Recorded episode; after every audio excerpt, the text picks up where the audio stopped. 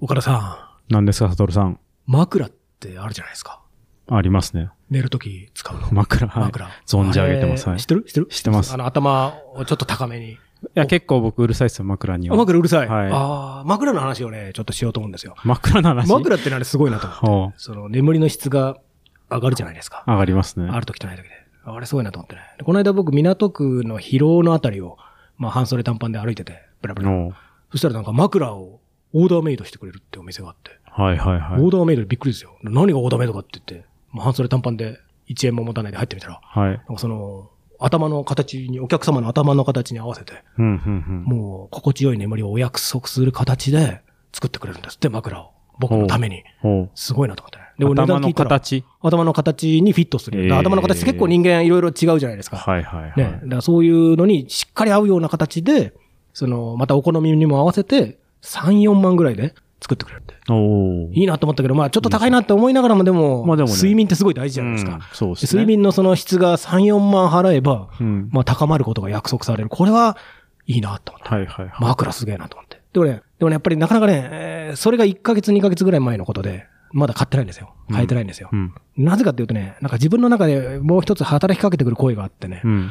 こんないい枕を買っちゃってね。うん。で、この枕にもう、たぶらかされたりとか、そそのかされて、もうこの枕がないとダメだみたいな感じになっちゃったら、うん。旅先とかでこの貧しい環境でね、そなるほどねのあんまりいい枕がないような環境だと、もう眠れませんとかいうことになっちゃったら、あーこれはちょっともうやばいんじゃないか、まずいんじゃないかと依。存しちゃうんじゃないそかと。う、依存、そうね、依存ある意味ねう。んそうそうそう。だから、あーとはいってね、スーツケースに枕入れたらもうそれで大体ね、いっぱいになっちゃうじゃないですか。そうですね。そうしたら不便だなと思ってね。うんだからその、その安眠枕をね、オーダーメイド枕を、僕はいつでも買えるんだよと。うんいつでも買える状態なんだけれども、今それを買うと、ちょっと未来が、あー旅行とかをするときに、旅行の難易度が上がっちゃうかもしれない。うんだから、あえてここで枕を買わないでいる、その選択権を保留しているっていう、この状態がね、一番幸せなんじゃないかなってね、うん。思うんですよ。うん。そういう、 全然なんか、なんだこいつみたいな目でちょっと見られてます。いやいやそあうでいもうことに、わかるわかるわかる、わかるあ、わかる、よかったよかった。わかるわかるそういうことに対して、シンパシーが得られますかっていう問いかけだったんですけれども。わかります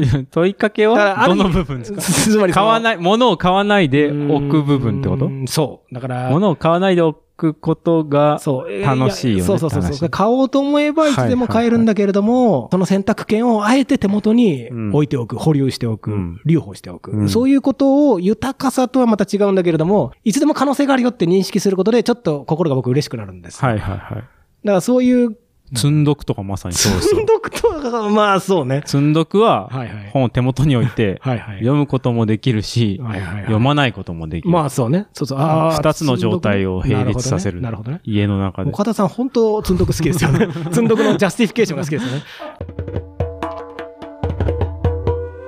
サトルと岡田優の旅のラジ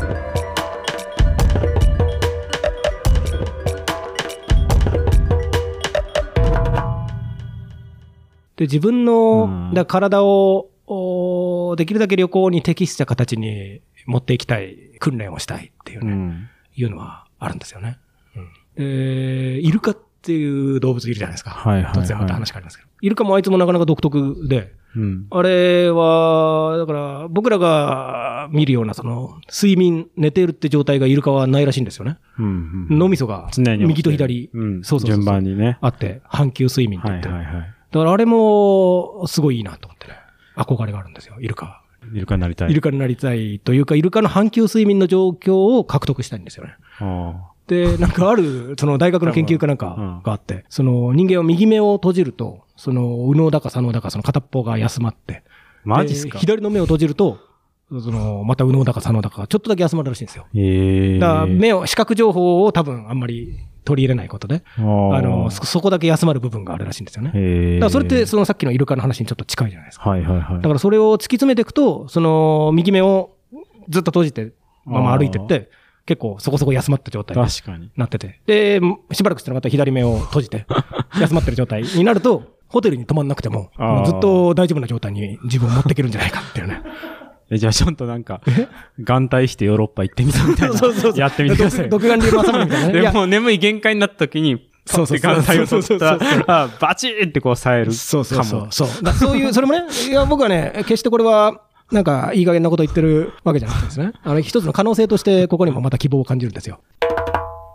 旅先ってめっちゃ寝れません、でも。寝れる 寝れる。ねすごいいつもよりもぐっすり眠れるんですよ眠れる時もある。そうね。ううんん。エコノミーシートとかでも。だから僕、エコノミーシートとかでもちゃんとあそこで眠れるように、結構トレーニング受けてるので。受け受けてるのでっていうかまあでも確かに飛そうそう行機はそうそう、すごい人いますよね。本当にそうそう10時間ずっと寝てる人とか。そうそうそうそうそう。あれあれ。ぴったり合わせてきたんだな、みたいあな。あいう、ああいう、ああいうちょ感じのちょコンディション調整抜群できたそうそうそうな、そうみたいな人たまにいます。だからあれも、も同じように、自分の背骨とかへのエコノミーにちゃんとくっきり合わせて、うんうんああいう風にちゃんと寝れるように、トレーニングをあーだから家にね、ほんとエコノミーシートかなんかね、もし買えるんだったらね。はいだから一週間に一回ぐらいはエコノミーシートに座ったまま寝れるように する。だからそういいうやトレーニングをしていくと、すごく自分が旅にフィットしていくって、そういうところに喜びがね。サトルさんでもそれで半休睡眠できるようになって、はい椅子に座ったまま寝れるようになっ たら、多分労働時間が増えるだけですよ。めちゃくちゃそうなんです働いていますみたいなのもでもあね、りますよねあーそうだね。いや、睡眠自体は楽しいですけども、うんなんだろう、その旅先で、ね、なるべくいろんなとこ散歩したいし、ね、そういうところに、ね、寝ながら散歩ができたら本当にいいなと思ってね。 そういうね、気持ちがね、そのう、ん呪術つながりのように僕に対してね、ずっと働きかけてくるんですよ。そういう気持ち、アイデアが。そういうことってね、ありませんかまあ、時差の調、まあ、時差の話前ね、やりましたけはいど、はいはいはいまあ、体内時計の調整難しい。とかが、うん。まあ、一発でできたらいいなとは思いますけど、そうでね。も旅先で寝れなかったことって今までほぼなくて、あ、それはすごい恵まれてますね、それね。やっぱ、あ歩くからとか、あとつ、やっぱ疲れとか、情報量が多くてもうなんか、あ脳がシャットダウンしたくなるのあ、か。なるほどね。一回ぐ寝っるわすりって言って結構ね、へー寝れますねな。るほどね。じゃあ、あんまり寝れない状態にしたくはないわけですね。寝ることが好きだから。寝ることは好きですね。じゃあ、あの、オーダーメイドまあでも枕を買って確も、あの、どんな枕でも大丈夫って感じのまあ人なん。か、逆に寝ちゃうから、はいはいはい。そういう意味では、それこそ最初の旅行で、バックパック盗まれた時は、はい。電車でうっ寝かてりた寝ら。てたから。 でしょダメでしょ寝てただかららそ、こで半球睡眠ですよ。だから、そうそうそうみ右目は、あれ右目で、はまあ確か右目だけ空寝いてたまればま、やめろって言って。右目で補足できたかもなっていう気はする。そうそう確そうかだから、オートパイロット状態ってこう、仕事で作業興奮になってる時に、に。うんほぼ自分では、実質的にはあんまり考えてないようにも、見えても手がピシャって動くような時あるじゃないです か。そはいオーパイ状態それはだから働き すぎです。そう ちょっとあれだな、少し僕が混乱してるかもしれない。でも、なんだろうな。でも、う私も割と、あのー入眠は、スルッといけるタイプなんで、はいはいでもだからこそそのオーダーメイド枕をちょっと買っちゃうと、あのーああこれがないと眠れなくなっちゃうんじゃ甘ないやかしたくなそいうそうそうそう。自分の体をいや。すまあ、それでもいいんじゃないかなって考え方ありますよ。だって日常と旅だったら日常の方が長いわけだから。そうですねだか。らそこをね、でも結構ね、なかなか踏ん切りまだつかないんですよ。まあ、このまま踏ん切りつかない状態で買わなくてもいいかなと思いながらも、それちょっとね、あの、一歩進んで一歩下がって、それを繰り返してでもね。なんかね、僕結構一時期寝具にす、すごいこう、こだわった時期があって、ああ、もうすでにこだわった時期がある。そう。あベッドとかそういうのね、すごい。ベッド、おーマットう、んうん枕はいはいと。かね。おーやっぱこう一年、一日のうちで一番時間を過ごす場所だから、そうそうそう、3分の1はっね。ていうのをよくある理屈でやったんですけど、うんいろいろ試したけど、はい寝具ってあんまインパクトないなっていえう嘘本感当でじすかがあって、そう。へーまあある程度いいものであれば、はい。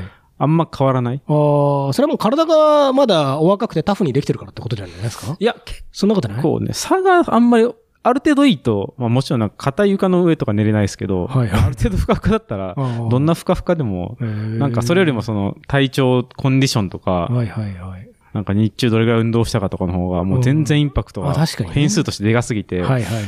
寝具のインパクトあんまりなってい、あんまりないうとまあわかんないです、個人的には。あじゃあ、だから、いいのを買っても、あんまり、じゃあ、にその旅先でもそんなにインパクトはない。っていうことで、ですかそうですね。一時期、なんかすごい寝れない不眠症みたいになったことがあって、はいは昔、はい。かなり前ですけど。その時も、その時に試したんですけど、いろいろ。ええ。でも結局やっぱ一番効くのは、処方された薬。えあなるほど。え、それ、そうで睡眠導入剤睡眠導入 な剤ん。だなんだ なんだ これも、なそるほの、どね薬局に売ってるやつじゃなあくーて、本当に医者から処方されたやつ。ええ。マジで寝れいるや。僕そういうの飲んだことないわ。世界が変わる。でもそれこそ、本当怖いなと思って。おーめちゃくちゃ気持ちいいんですよ。もう、へえ。霧が晴れたみたいな、。朝起きたら。はい。こんなの何年ぶりだろうみたいな。ふその前から寝れてると思ってたんですけど、へもえう、ね、深さが全く違うくへて、えでもこれでも本当薬なしじゃ生きれない体になるなと思っね やばいじゃないですか。だから、やっぱ依存性が高いんですよねそれそでオの薬ってーダーメイド枕と似てませんだから、そのだから。まあだから導入剤考がえた常ら一緒に。そうもう別にそれはそれでね。導入剤でもあの生きていけたらいい持ち運べるからうん持ち運べる から。そうか。より依存性が高いかそうら。かそうか。私、睡眠剤系一回も飲んだことないですね。これねヤクルト1000でもう僕、スッて寝れちゃいますから、そういうレベルです。レベチですね。ああ、レベチほん。とガチの医学の怖いな。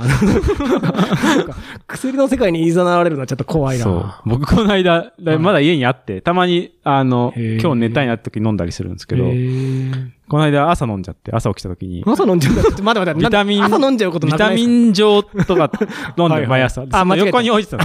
寝 ぼけてて。しかもその連休明けで、3連休明けに、はいはい。もう頑張るぞって連休明け仕事頑張ろうと 思って、睡眠剤飲んじゃって、その日がやべえじ終ゃないわですか終わったことがありました。うんえまーあそういうリスクは漫画みたいだな。そういうリスクはあるけど、なるほどね。そうそか。じゃあ、寝具にそんなに。まあわかんない、まあまあ、それも、枕も、それぐらい、オーダーメイドぐらい行くなら、違うのかもしれないですね。でもね。うん。でもそうか、話聞いてるとまあ、旅先は旅先で劣悪な環境でも別に、まだまだいけるよって思えば、そういうふうに、そうやっぱりすね枕買おうかな、じゃあ。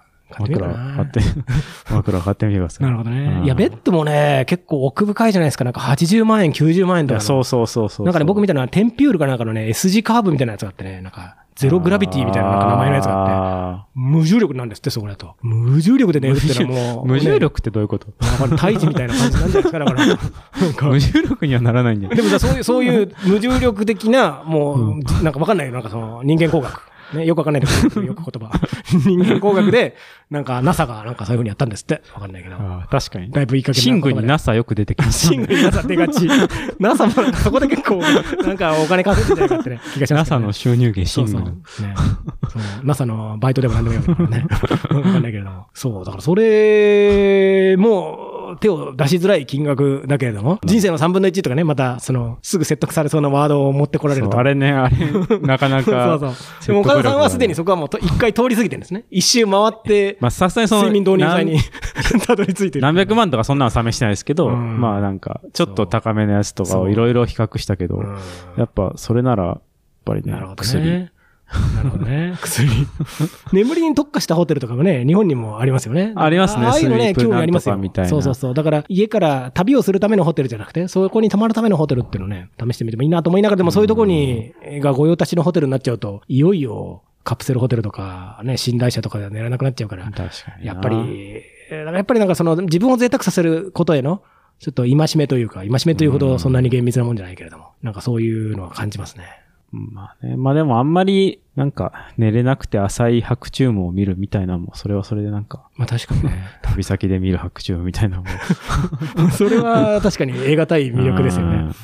確かうにん。ね。なんかこう、昼の記憶が混濁したものがこう、そうそうそう。そうそうそう。いや、僕、見え家るの中で結構仕事してて、やっと終わったと思って起きたら、それができてなかったこと が、もう一回また作業かとか言ってね。そういうのがあるんですよね。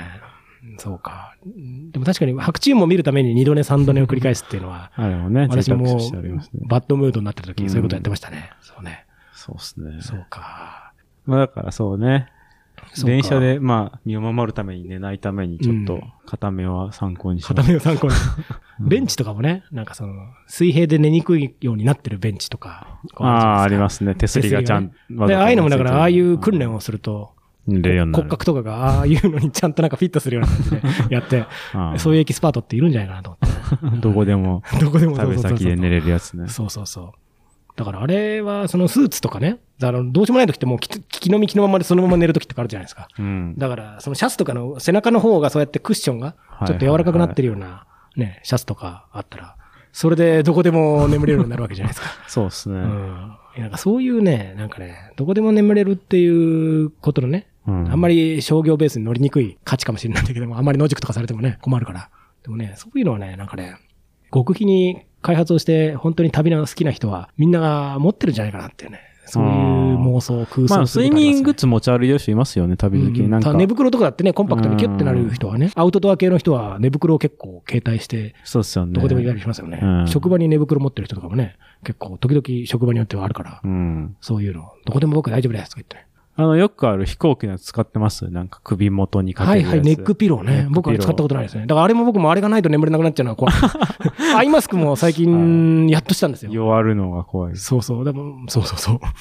でもそれはそれで人生の可能性をね、ちょっと失ったまま年老いていくんじゃないかっていう気持ちもね、あってね。はいはいで。そういうことでなんかうらうら悩んでるのはね、結構ね、悪くはない。楽しい気持ち。人生の可能性が点滅してる気持ち。あのこの飛行機で前の、なんですか、お盆みたいなやつ倒しはいて、はいはいその上に、こう枕みたいなの置いて、その枕の中に手を入れれて、こう、要はうつ伏せ高速部みたいなのえ どういうこと授業中にうつ伏せしてる人あーあるあ寝るてるみたいなのはいはいが、あれがめっちゃ気持ちよくできるみたいな。ああ。でもあれって前の人が背もたれ倒したら、そあそのう動くトレーとあれの間に頭が挟まって、挟まり結ます構ね厳しい状態になりませんあそかうそうそうそなんうか。あとは、あと頻繁に上げてくださいって怒 られます。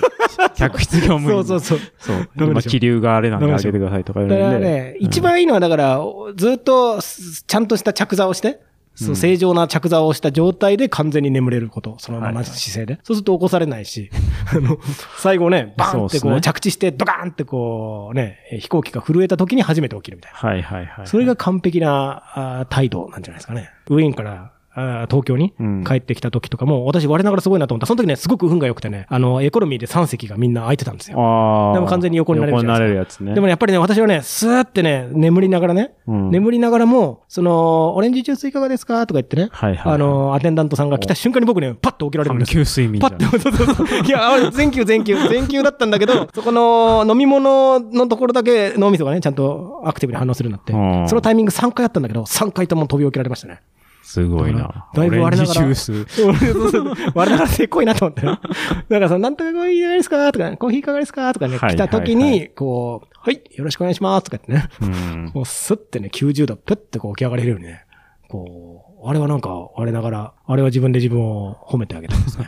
体が出来上がってる。体が、なまだ残ってるんだなってね。あーまだちゃんとそういうね、はいはいはいあれができてるんだなっていうね。そういうのは嬉しくなりましたね。なるほどね。そう。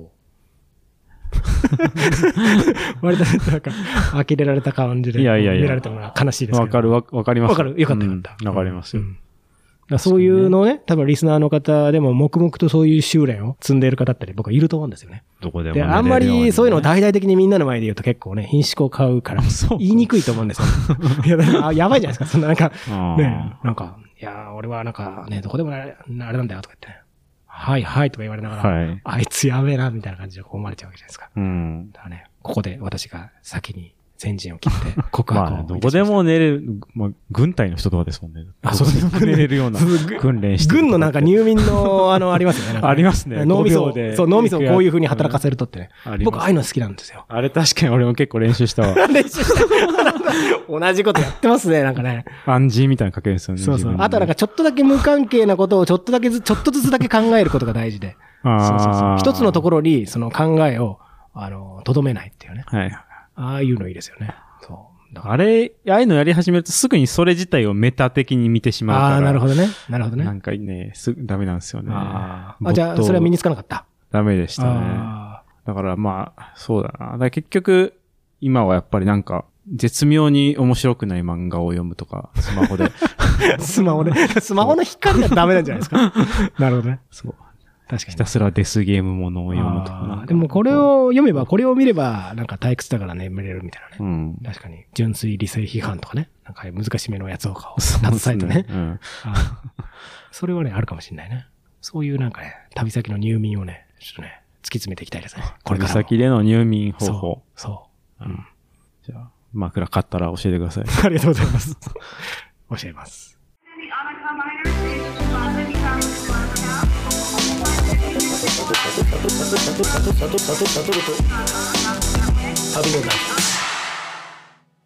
えー投稿コーナー、世界の音を来た送ってくれました。えーラジオネーム、アーフェイさん。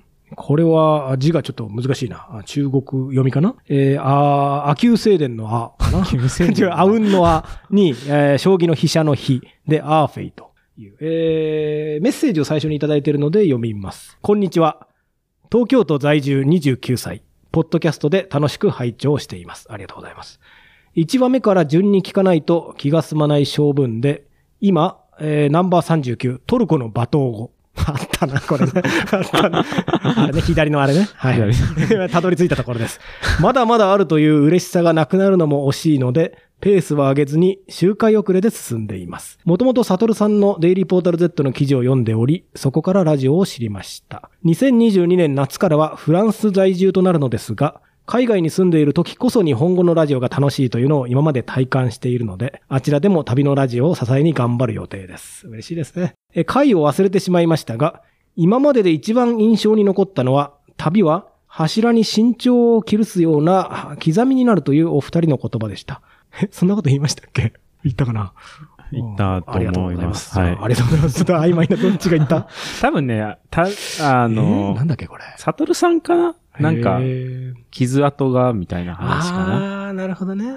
あのああれですそよこに行ったねっていう思い出せるよってことか。そうですね。多分あの、の、安藤さんの回の時に、そのあ話あ、あの最低な回。回で、そういいことを言ったんですね。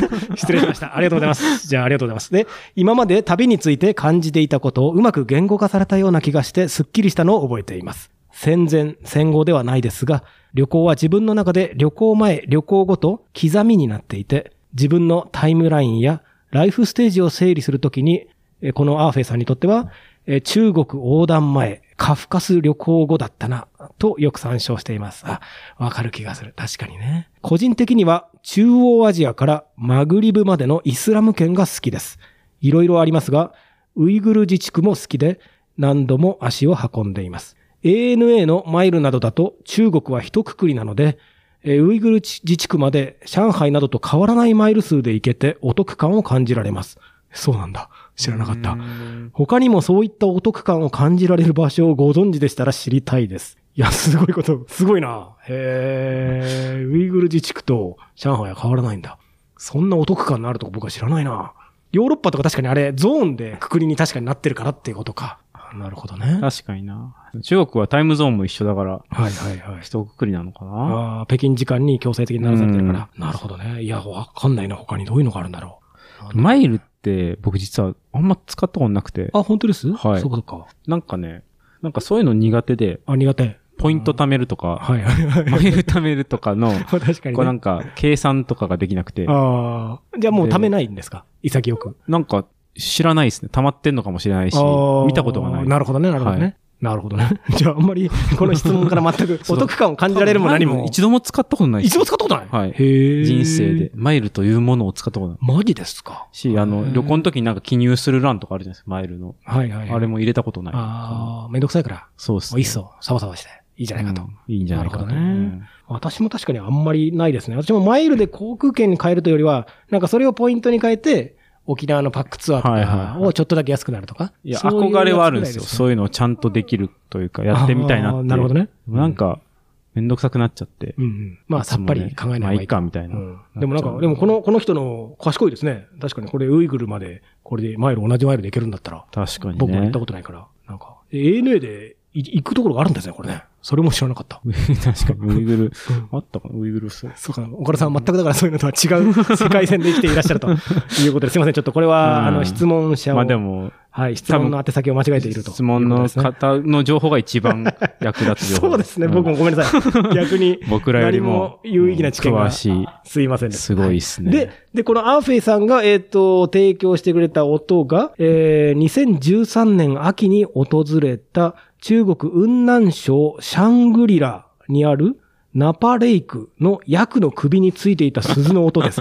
すごいな、もう。すごいもうな。全く私には分からんだから。短いですが、お納めください。いや、お納めしますよ。え当時は香港に住んでおり、あ、この方だからフランスの前にそういうところもいたんですね。すごいな。陸路で1週間程度行けるところと選んだ雲南省が初めてのバックパッキングでした。いや、結構難易度高いぞ、こ れ。現地で中国人旅行者の女の子に誘われ、サイクリングに出かけ、入場料も払わず、えー、不法、ちょっと待ってよ、これ。 えー、なんでもないです。えーと、えー、行かれたナパレークで、えー人がほとんどいない霧に包まれた、えー、高知の草原を進む二人の足音と、ヤクの鈴の音です。そのこと出会ったゲストハウスが、その後、シャングリラの旧市街を襲った火災により、消失したことが僕のノスタルジアを加速させています。だから今これ、ないってことなのか。そこの行かれた場所は。 またすごい投稿者が笑われましたねね。我々よりも、この方は、すごい上級者ですね。アーフェイさんって、すごいな、この人。じゃあ、ちょっとそれを、じゃあ今日は、最後は、この役の首についていた鈴の音を聞きながら、お別れしたいと思います。どうぞ。